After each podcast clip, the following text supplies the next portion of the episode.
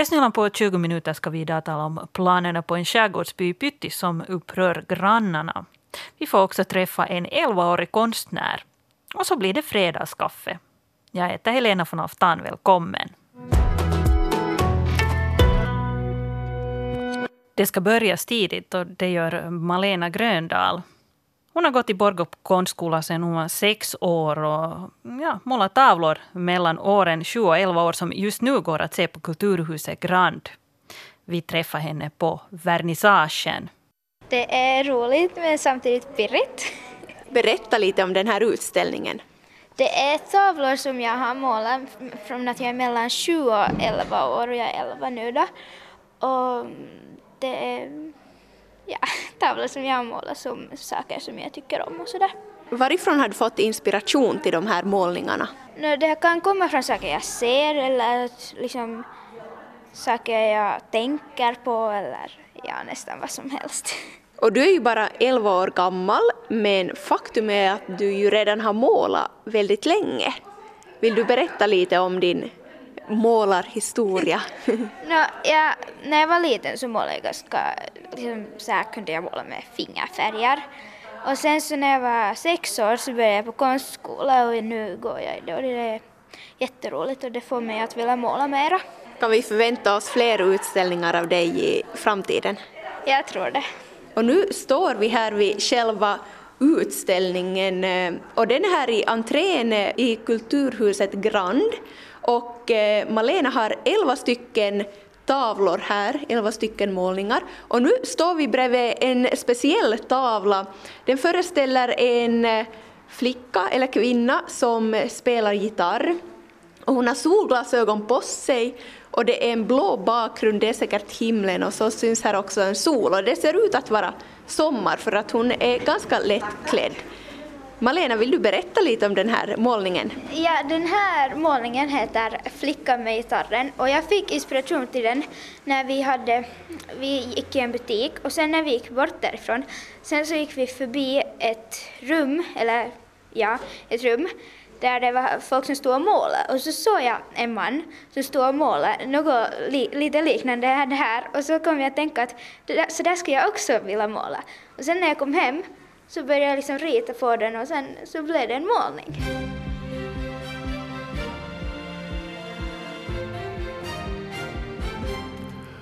Klockan är halv nio, nu nyheterna från Östnyland med Stefan Härus. God morgon. Nu har planeringen av Jokipuiston koulu i Sibbo kommit igång. De resterande undersökningarna av skolan slutfördes under sommaren. Bland annat undersöktes byggnadens konstruktioner och inneluften i skolan. Samtidigt med planeringen görs också noggranna kostnadsberäkningar för projektet. Beräkningarna ska vara färdiga i november. Efter det presenteras beräkningarna för beslutsfattarna som drar upp riktlinjerna för hur projektet ska utföras och finansieras. Östnylänningarna tycker att avfallsbolaget Rock'n'Roll sköter den kommunala avfallshanteringen föredömligt. Det framkommer ur den enkät som avfallsbolaget låtit göra. På en skala 1 till 5 får bolaget vitsordet 4,1. Det bästa betyget fick avfallsbilarnas chaufförer, hela 4,6.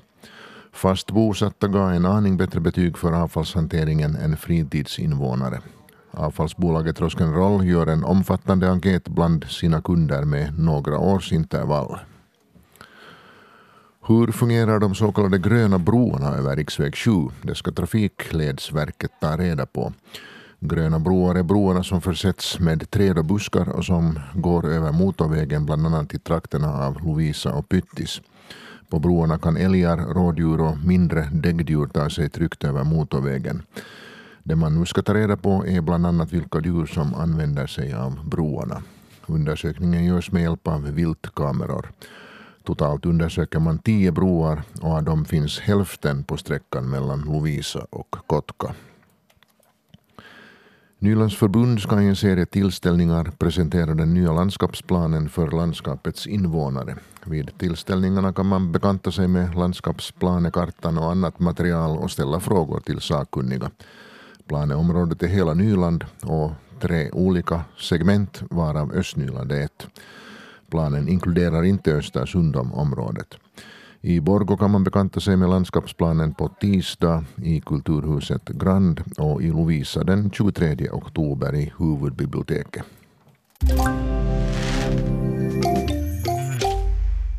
Det är fredag och det betyder att jag har fredagskaffegäster med mig här i studion. Eh, Birgitta Palmqvist, god morgon på dig. God morgon, god morgon. Uh, och så har jag också med mig Malin Lönnroth. God morgon på dig. God morgon.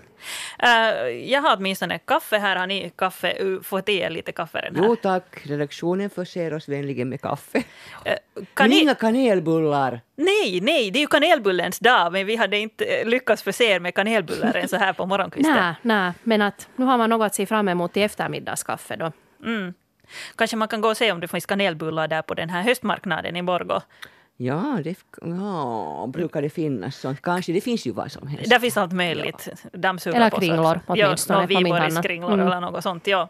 Det ska vi se. Um, Borgå stad, ja, ska den växa eller inte? kom här i början på mm. veckan sådana här befolkningsprognoser och det var lite sådär blandad bukett för Östnyland. Uh, I Nyland så växer befolkningen överlag. Men det växer mest eh, i huvudstadsregionen och till exempel Lovisa, mm, ja, där kommer befolkningsantalet att sjunka. Eh, I Borgå ser det ut att mm, ja, det skulle finnas eh, så där dryga 50 000 invånare också i framtiden. Eh, Birgitta, vad, vad tror du det här beror på? För det första så är det en fråga om prognoser och jag vet inte riktigt vad man ska tro på. Man blir lite nu, ja, det kommer då, det var Statistikcentralen kommer då med information att, jo, att, att till och med det minskar i Borgå med, med mm. alltså befolkningsantalet. Det, det verkar lite underligt. För att uh, vi ligger precis bredvid Helsingfors. Vi har fått höra att Nyland kommer att liksom få mycket mera invånare, 300 000 nya mm. invånare inför vad det, 2040 och sånt. Eh, var ska de bo? Ja, Eller hur var det? ja, 130 000 Aha. personer mer i Nyland inom de närmaste 10, 10, åren. Sen fanns det också siffror för de kommande 20 åren. Just Nu i alla fall, så att mycket ska det komma till. Varför kommer de inte till Borgå? Det är klart de kommer hit. Ja, vem skulle inte vilja komma till Borgå? Det är ju det jag har funderat. Eh, ja, ni är väl båda Borgåbor? Ja, precis. Men, men vi är helt opartiska. helt opartiska ändå. och det här, och jag, det, nu är det bara för Borgå då att se till liksom att, att det ska vara lockande. Mm. Att du måste, Borg kan bara inte vänta, det är ju helt klart, och se hur alla flyttar till Sibbo. Mm, utan utan nu, nu måste man göra någonting här också mm. förstås och se till liksom att staden fungerar, att det finns att centrum fungerar, det finns bostäder som folk vill ha och har råd med och så många, många andra saker. Kanske man måste spionera lite på Sibbo. Att vad är det de har gjort där då? Ja. Eller är det bara Sibbos läge att de liksom rider på det? Och då har vi ju liksom trumfkort för att vi har ju liksom ändå en jättesöt liten stad här. Och sen att om man får liksom det att funka så här annars så ta lite, se vad de har gjort i Sibbo. Så. Sibbo är då mer liksom en sån här förort, kanske mm. mer till Helsingfors eller så, som inte liksom är som en stad med, med den, den, den organiska uh, helheten som en stad har, som då Borgå liksom har. Vi har ändå allt här ju. Mm. No, jo, nästan allt och det som inte finns så det behöver vi inte heller. Det är just så. Ja. Så det här, alltså på riktigt så här allvarligt talat så tror jag nog inte att Borgås befolkning kommer att minska. Mm. Men, Nej, jag tror inte heller på, på den här prognosen utan att nu har de nog... Prognoser är ju alltid prognoser. Ja. Mm. Men att, att, det är klart, så har vi sen liksom såna stora framtidsvisioner om kanske en, en järnväg någon gång till Borgå så här som, som ju helt tydligt också förbättrar våra, vår, alltså den här lockande. locka människor hit, ja. för att eh, då kan man pendla. Uh, Malin, vad tror du att kan göra Borgå mer lockande för nya invånare? Ja, men alltså där var ju att det, det, är en fjärdedel av oss som är i arbetsför ålder här i det här stan. Så vi åker till Helsingfors och jag är en av dem. Mm. Så nu, nu är det ju liksom helt i, i nyckelställning det här att, att det måste vara smidigt att ta sig till jobb och också förmånligt. Jag var här helt jättesur då när de drog in de här Onnibuslinjerna till exempel och, och, det blev sämre igen. Att det måste liksom vara smidigt för att man ska och, och de var snabba motorvägsbussar, att man inte ja, behöver åka. Och sånt, ja, ja, ja, så här så, ja. så det där att nu är det här liksom att järnvägen och, och, och så om man nu skulle få den att gå via Lovisa så har vi ju löst Lovisas problem samtidigt där. Att, mm. att så skulle då vara, ha en snabb förbindelse, för nu är det ju många Lovisabor som jobbar i, i huvudstadsregionen och Men det funderar jag att, att det här distansjobbande skulle ju också vara en lösning. Att, att uh, åtminstone i framtiden när det är mer och mer man kan göra via mm. distans. Ja, här tidigare i morse fick vi höra av en företagare som är med i det här Uplift, företagstävlingen. Och, och hon jobbar i Åbo en dag i veckan och resten av tiden här i, i Borgo. Kan man inte tänka sig att, att det skulle vara också ett sätt att... Naturligtvis, då, men det är ju allt jobb kan man inte göra på distans. Det är ju bara mm. det. Tyvärr. Nej. Du får ha en radiosändning där hemma från din hemmastudio. Alltså. no, kanske det skulle gå. En sak vi har pratat om här under veckan är det här med eh, att kunna hyra ut sin bil. Vi hade ett exempel, en uh, Axel Heinikannas som bor i centrum av Borgå. Han behöver inte bilen så ofta. Och istället för att låta den bara stå på gården så hyr han ut den då och då, den här bildelningen som ett slags Airbnb där uthyrare och kunder möter varandra. Eh, Malin, skulle du hyra ut din bil? Uh, ja, ja. jo, jo, jag, jag skulle nog egentligen, alltså det var ju en jättebra idé. Jag gillar den här tanken på att om den står där, det är ju inte framtidens grej att du har en bil och så använder mm. du den liksom 5 procent är utnyttjningsgraden. Så det säger ju vem som helst att det är inte liksom så hemskt vettigt. Sen är de flesta, så jag tror att kvinnor kanske skulle ha lättare, men de verkar alltid ha liksom en sån här djupare förhållande med sitt bil, så det kanske skulle vara svårare ja, för dem. det finns nog vissa att, kvinnor också som men att, har det. att, Birgitta här räcker upp handen. Jag är lite som bilmänniska, ja. Mm, Okej, okay, så du liksom, så du skulle inte hyra ut den? Men jag skulle nog. Nu skulle jag säkert. Ja, att om man skulle få välja sina kunder, jag menar så här att vem man att om, om det ser ut som att det är någon det är som... Tinder-system liksom. Att ja, du, swipar, du swipar sen. sen. att den här vill jag inte ha och hyra min bil. Nej. Mm. Men det är ju smart. Mm. Det är smart. Och det, nu, nu läste vi då att i den här artikeln som ni hade att, att det har inte varit så mycket uthyrning för mm. honom. Han har inte gjort så mycket, han har inte förtjänat så mycket på det ännu men att jag har inte vetat om det är egentligen att man här i Borgå har den tjänsten. Har du nej, nej, inte jag heller. Och jag tänkte alltså det kostar 29 euro för en hel dag. Det är helt superlite pengar. Mm. Att alltså som sagt, jag har en sån här, jag har en bil. Och jag har en sån här kärleks-hatrelation. Alltså jag älskar friheten som den ger mig. Men nu kom den från service igår. Eller ska vi säga som så att det var lite lampor som lyste, att jag hamnade att föra den. Ja och fixas. Och om man nu säger så här att jag skulle kunna hyra den här Axelis bil ganska många gånger för en mm. hel dag. Mm. Så det där att det är då som, de här dagarna som vi har ett hatförhållande med min bil. Man ser räkningen ja. Alltså, ja. Det är ju så dyrt att ha bil. Mm. Nu är det ju dyrt. Så, så det där att, nu är det säkert framtidens grej. Ja, vi, vi gjorde nu det beslutet i vårt hushåll att, att vi, har, vi har då lämnat en bil. Vi har nu bara en bil och två, två som kör och behöver den. Så det har ju varit spännande år det här året då att se hur det fungerar. Det var liksom, miljöidén var kanske en av orsakerna att, att varför ha två bilar och en som körs mindre med och så här. Men det kräver nog väldigt mycket planerande. Hörni. Det kräver lite mer mm. planerande. Och kalenderdelningar och allt möjligt för att, liksom, att få det att funka.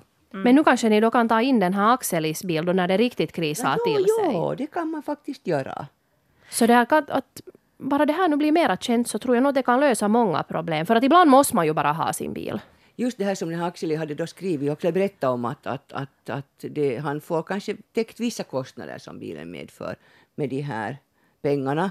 Sen är det ju förstås fråga att så mycket sån business kan man inte göra för det är ju skattebelagd, mm. skattebelagda inkomster. Mm. Hela delningsekonomin överhuvudtaget, det är ju lite så här att, att det, det ska betalas skatt för det som man får och, och, mm. Mm.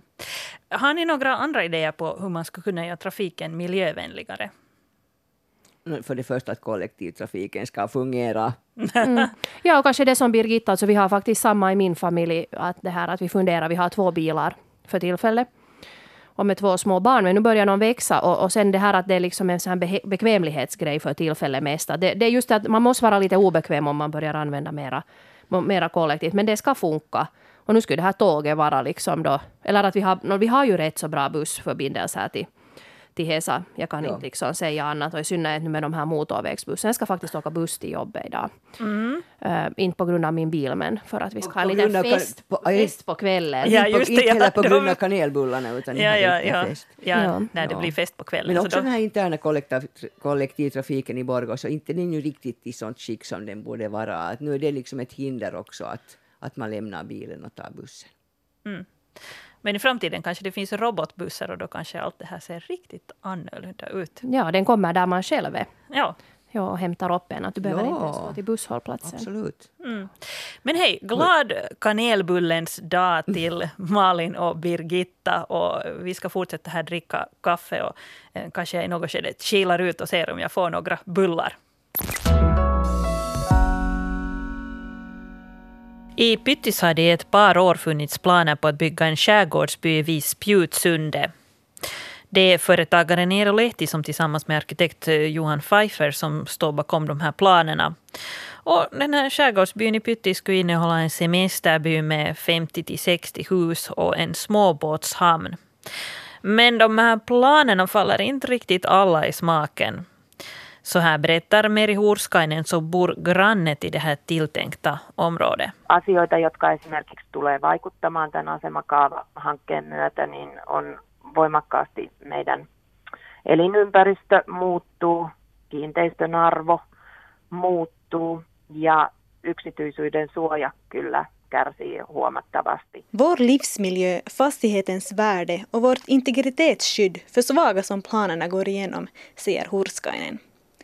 Hurskainens familj flyttade till området sommaren 2013 i tron att de hade köpt en drömtomt i ett lugnt glesbygdsområde nära naturen.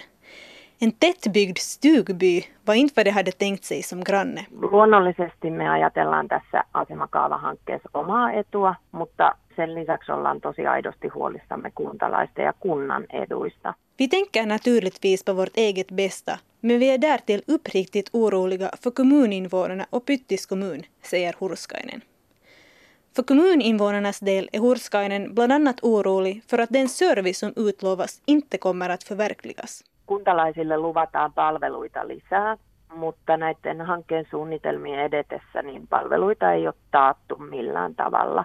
Eli tässä esikauppasopimuksessa on vain tavoitteita, mutta ei mitään velvoitteita tai sanktioita tätä alueen tulevaa omistajaa kohtaan. Servicen har inte garanterats i planerna på något sätt. I det preliminära avtalet finns bara mål och inga skyldigheter gentemot den blivande ägaren. Hurskainen berättar exempelvis att möjligheten att bygga en bensinmack vid det strömmande sundet inte har utretts.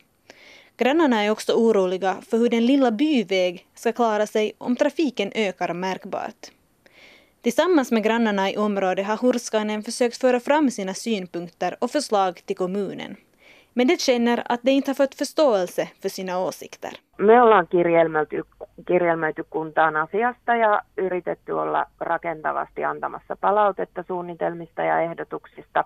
Ollaan palaveerattu asianomistajien kesken, mutta varsinaisesti ymmärrystä näille meidän näkemyksille ei ole juurikaan niissä palavereissa tullut. Arkitekt Johan Pfeiffer som tillsammans med Lehti planerat skärgårdsbyn är medveten om grannarnas åsikter. Det finns vissa grannar som inte är, är nöj, nöjda. De, de vill heller liksom att äh, de skulle helst vilja behålla området äh, som äh, friluftsområde. No, men hur påverkar det nu då det här projektet att grannarna det är är ju upprörda? så att liksom i, i, i delgeneralplanen så har man så har man det där redan slagit fast, det är ju fastslagen, man har en fastslagen delgeneralplan och eh, i den så, så är det liksom ett område som ska utvecklas just för sådana ändamål som vi har i planen. Hur så här positivt inställd är du att det kommer att bli en, en skärgårdsby fast nu grannarna är Nå, sura? jag hoppas att, att eh, saken skulle gå fram. Det beror ju på beslutsfattarna i, i, i, i kommunen. Eh, Jag, tycker att eh, det här borde vara en väldigt positiv sak för, för, för kommun, kommunen och, och för hela området och, och det där. Och jag, jag skulle liksom eh, hoppas på det att, det skulle, att vi skulle kunna åstadkomma någonting, någonting sånt som faktiskt blir en, en positiv sak och även, även att grannarna i sin tid blir, blir nöjda med det som de har runt omkring sig. Just nu på 20 minuter en svenska Yle podcast. Jag heter Helena von Oftan.